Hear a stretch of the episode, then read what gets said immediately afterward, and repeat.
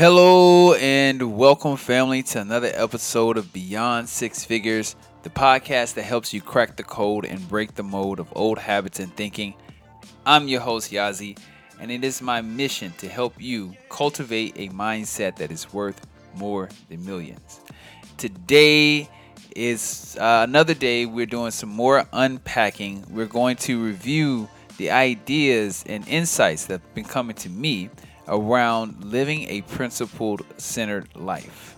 So, without further ado, let's get into it. What's good, family? How are we doing out there? Hope your day is going well. Uh, just fix me a, a cup. Look, if you like the content that I'm producing, like always, I would love to hear and see your support. And you can support by following the newsletter that is going to be uh, linked in the show notes. And I send it out every week. It's called Your Weekly Agreement. It's where I share my thoughts, ideas, insights, and things that I'm listening to and stumbled upon, uh, all in the hopes of continuing to build community. So, if you like what you hear here and if you'd like to continue to follow, go ahead and click that link and sign up. You'll be getting that every Friday on the dot, morning, right in time enough for your, your cup of coffee. And speaking of cup of coffee, I got mine's right here. All right. so, today, today we're talking about living a principled centered life. And I, like always, like to start with the stories. If you listen to my last episode, you know that I've been going through this reflection period. I've been reflecting on the past few years of me moving, having moved to uh, to the West Coast, and stumbling upon my old journals gave me more insight about who I've been and and honestly who I've become. And some of it was okay, and not all of it was easy to digest. So, in more unpacking of this, because it never truly stops, but in in in light of unpacking the the reality of it all, I read more of my journals, and I'm starting to realize that you know I always had this longing to want to be this principle centered person. I always wanted wisdom and I asked for that and I asked for adventure as well. So, how do you live or establish a principle centered life? Now, if you're familiar with the term, that means you may have read the book The Habits of uh, Seven Habits of Highly Effective People by Stephen Covey, Covey, which is like one of my Bibles. And to me, a Bible for sure is just a uh, a source, a cornerstone in your life. So you may have a few books, you, like throughout your life, if you're a reader. And me, I'm slowly becoming more of a reader, or more, I would say, effective reader. Um, some books you will read more than once. And I think you should have at least about 10 of those books that you consider to be like the core of who you are. If people were to pick up those 10 books, they they know who you are. So, and one of those books for me is uh, The Seven Habits of Highly Effective People because he talks about paradigm shifting. He also, uh, the man or the ideal person in that book to me is a man of principle, man of value. It's a up, it's a, um, it's a righteous man. It, it, gives me that vibe. It almost feels like the man that you read about in Proverbs. Um, so, having lived this past three years, in some ways wishing to be a principle centered person, I see the results of what longing does for a person. And it doesn't it doesn't exactly give you what you're looking for. It's okay to wish, but you can you cannot continue to wish. So where maybe I felt I've fallen short is applying some of that and consistently applying it and going back to it. So, what are principles? Well, principles are truths that derive from values and experiences. They are also they also carry wisdom and warnings. uh, principles are the lighthouse. I love saying that because they they are not they don't change. Situations may change, practices may change, but principles will will remain the same. You know, uh, there's a quote by Lincoln. It says, "People pass away, but principles will live on." That should give some insight on how important principles are, which is why we need a set of principles of our own. So, here are my three principles that I'm going to just establish here and say that I'm applying more and more in my life and I'm using them to my benefit. One is 100% responsibility. Looking at this through my life, being 100% responsible looks like accepting my role, my part that I've played in whatever situation or experience that I'm experiencing. This means that I cannot put the responsibility off to someone else. I can't, uh, because maybe I'm embarrassed or I might be the person at fault. I cannot play the victim. It removes that opportunity for me. So being 100% responsible is also being 100% accountable, self accountable, holding other people accountable because you you have a responsibility to do so. No matter how bad it hurts, no matter how much it's uncomfortable, being 100% responsible is a requirement in my eyes. How can I be more responsible or how can you be more responsible? Well, as I said and as I mentioned, when you accept this paradigm or you accept this principle, you start seeing that when you acknowledge that you have a role to play in everything that you experience, it's not saying that you have control over everything that happens to you. What it is is that you can control something. You may not be able to control everything, but you can control something, and that something usually is you and your response and your reactive nature, your attitude, all those things. And that's what being 100% responsible means to me. That's how I understand it to be and look to continue to apply and go deeper and deeper into this principle in my life.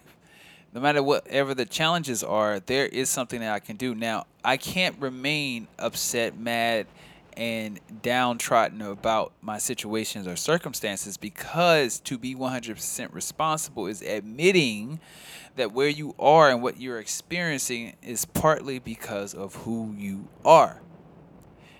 You eventually have to get over it. And nobody, everybody doesn't want to hear that in a moment.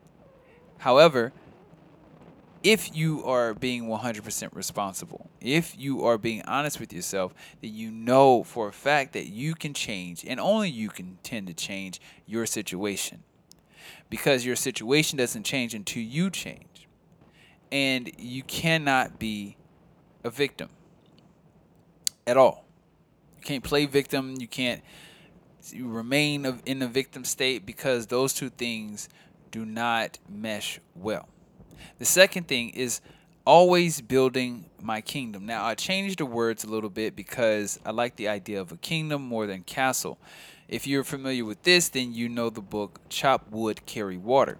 I suggest that for a lot of people who want to get a better understanding and relationship with the process that you're going through.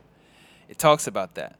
And I translate this into meaning every moment counts. Every action and inaction counts.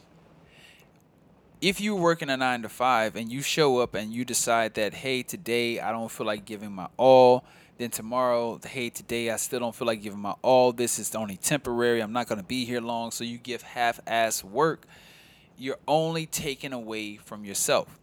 There's a story that he shares in this book, which is something that I need you to remember and I'm going to give you like the paraphrase version of it. There was this architect who was one of the best architects in the world. He was great at what he did. He worked for this company, and he always had a dream of building his own house. But I guess either in the the pursuit of being great or whatever, he just never got around to building his own house.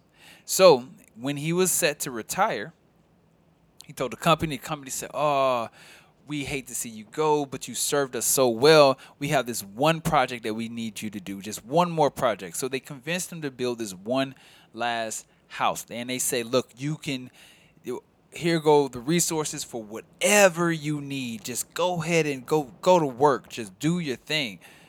And him thinking that this was for someone else. He built a house that was perceivably like it was well, it was good, but it wasn't his greatest work. And the the the caveat or the the the irony is was the company gave him the house. How would it feel to know that you've had the resources, you've been giving the you've been given the resources, you've been given the um, the the the the support to build what you want right? And all you have to do is give your all to it to turn around and live in a house that you gave half assness to. You didn't give it your best. So now someone else is living in your best work because you've given your best work to someone else. But you did not have the decency to give to build yourself a better kingdom. So what you do for others, you should be doing for yourself. What you do for yourself, you do for others. Work can be tiring, work can be mundane, life can get to a point where you don't see much change at all. However, every day, in every way, you're building your kingdom, you're building your house, or you're subtracting from it. You're either building it up or you're tearing down your foundation. I would like to think that you're building and how that house stands is really everything that you put. So in some way it's there's no such thing as subtraction. You're always adding to the house. You're always adding to the foundation. And it either will crumble or stand the test of time. So i like that idea of always building your kingdom. Because more than a castle a kingdom is something worth building the third principle I would like to explore is adding extreme value where you are. This is something that I come up with in my life. My generation is definitely got the marker for being the generation who are we are more adventurous, we're more unconventional than our uh, our elders we don't want to work the nine to five. A lot of us are want entrepreneurs. We're in the marketplace trying to pull from the marketplace by adding some type of value. Some of us don't want to add a lot of value. We don't really want to quote unquote work. But it takes work in order to earn the trust of others in order for them to spend with us. We have to add value. And the reality hits you that you can't quit your day job. You got to give your all where you are. Because you've met them, and I've been one of those people where six months here, maybe a year here, three months over there, six months here, just constantly looking, searching, trying new things. Great. And in some ways, it works out in your favor because if you're really cognizant, you're acquiring new skills and you're becoming better as you evolve and come from one place to the next. So, adding extreme value is simply growing where you are. The rose grew out of the concrete because that's where it was planted. And the environment provided the necessary resources for it to grow. But if the rose was too focused on the fact that it's not in a greener pasture, it doesn't have whatever it needs or whatever its counterparts are. If it was too aware of all the things that it lacked, it would have never grown at all. So I'm saying this from my experience is that, and to you, wherever you are working, it's a reason that you're there. It's a reason that you have this job and I'm not going to tell you to necessarily be happy with a shitty job, but work on yourself with what you have. Work on you more than you work on the job, but still give your best at the job while working double time on you. Adding extreme value, it's not releasing or the the idea that you want something better for yourself. It's actually embodying the idea that you are better for yourself, that you have better and you can earn better. So maybe climb the ladder just a little bit to the eh, point where you add so much value to the company that they have to keep you. So adding extreme value is not me saying to give up on those dreams. Instead, claim those dreams. Be that person today. Add the value and watch yourself grow and change and evolve. It won't be the easiest thing, but it's a worthy idea. I hope that this served you well. Remember, my goal is to help you live a more harmonious life. The idea of me sharing these insights and about principles is because we need a compass. We are all looking for somewhere to go. We all want to arrive in a place that we would like to reside, and I want to see you get there. So, if you have more thoughts and more ideas you want to add to what I've already said, please shoot your boy email and I'll leave that also in the comments below. But remember, if you'd like to hear this type of content, if you want to continue to stay in touch with me, follow the newsletter that I release every Friday, uh, just in time for your cup of coffee. Sharing my insights, experiences, and much, much more. So until I see you, be great, be vigilant, be curious, be you. Peace.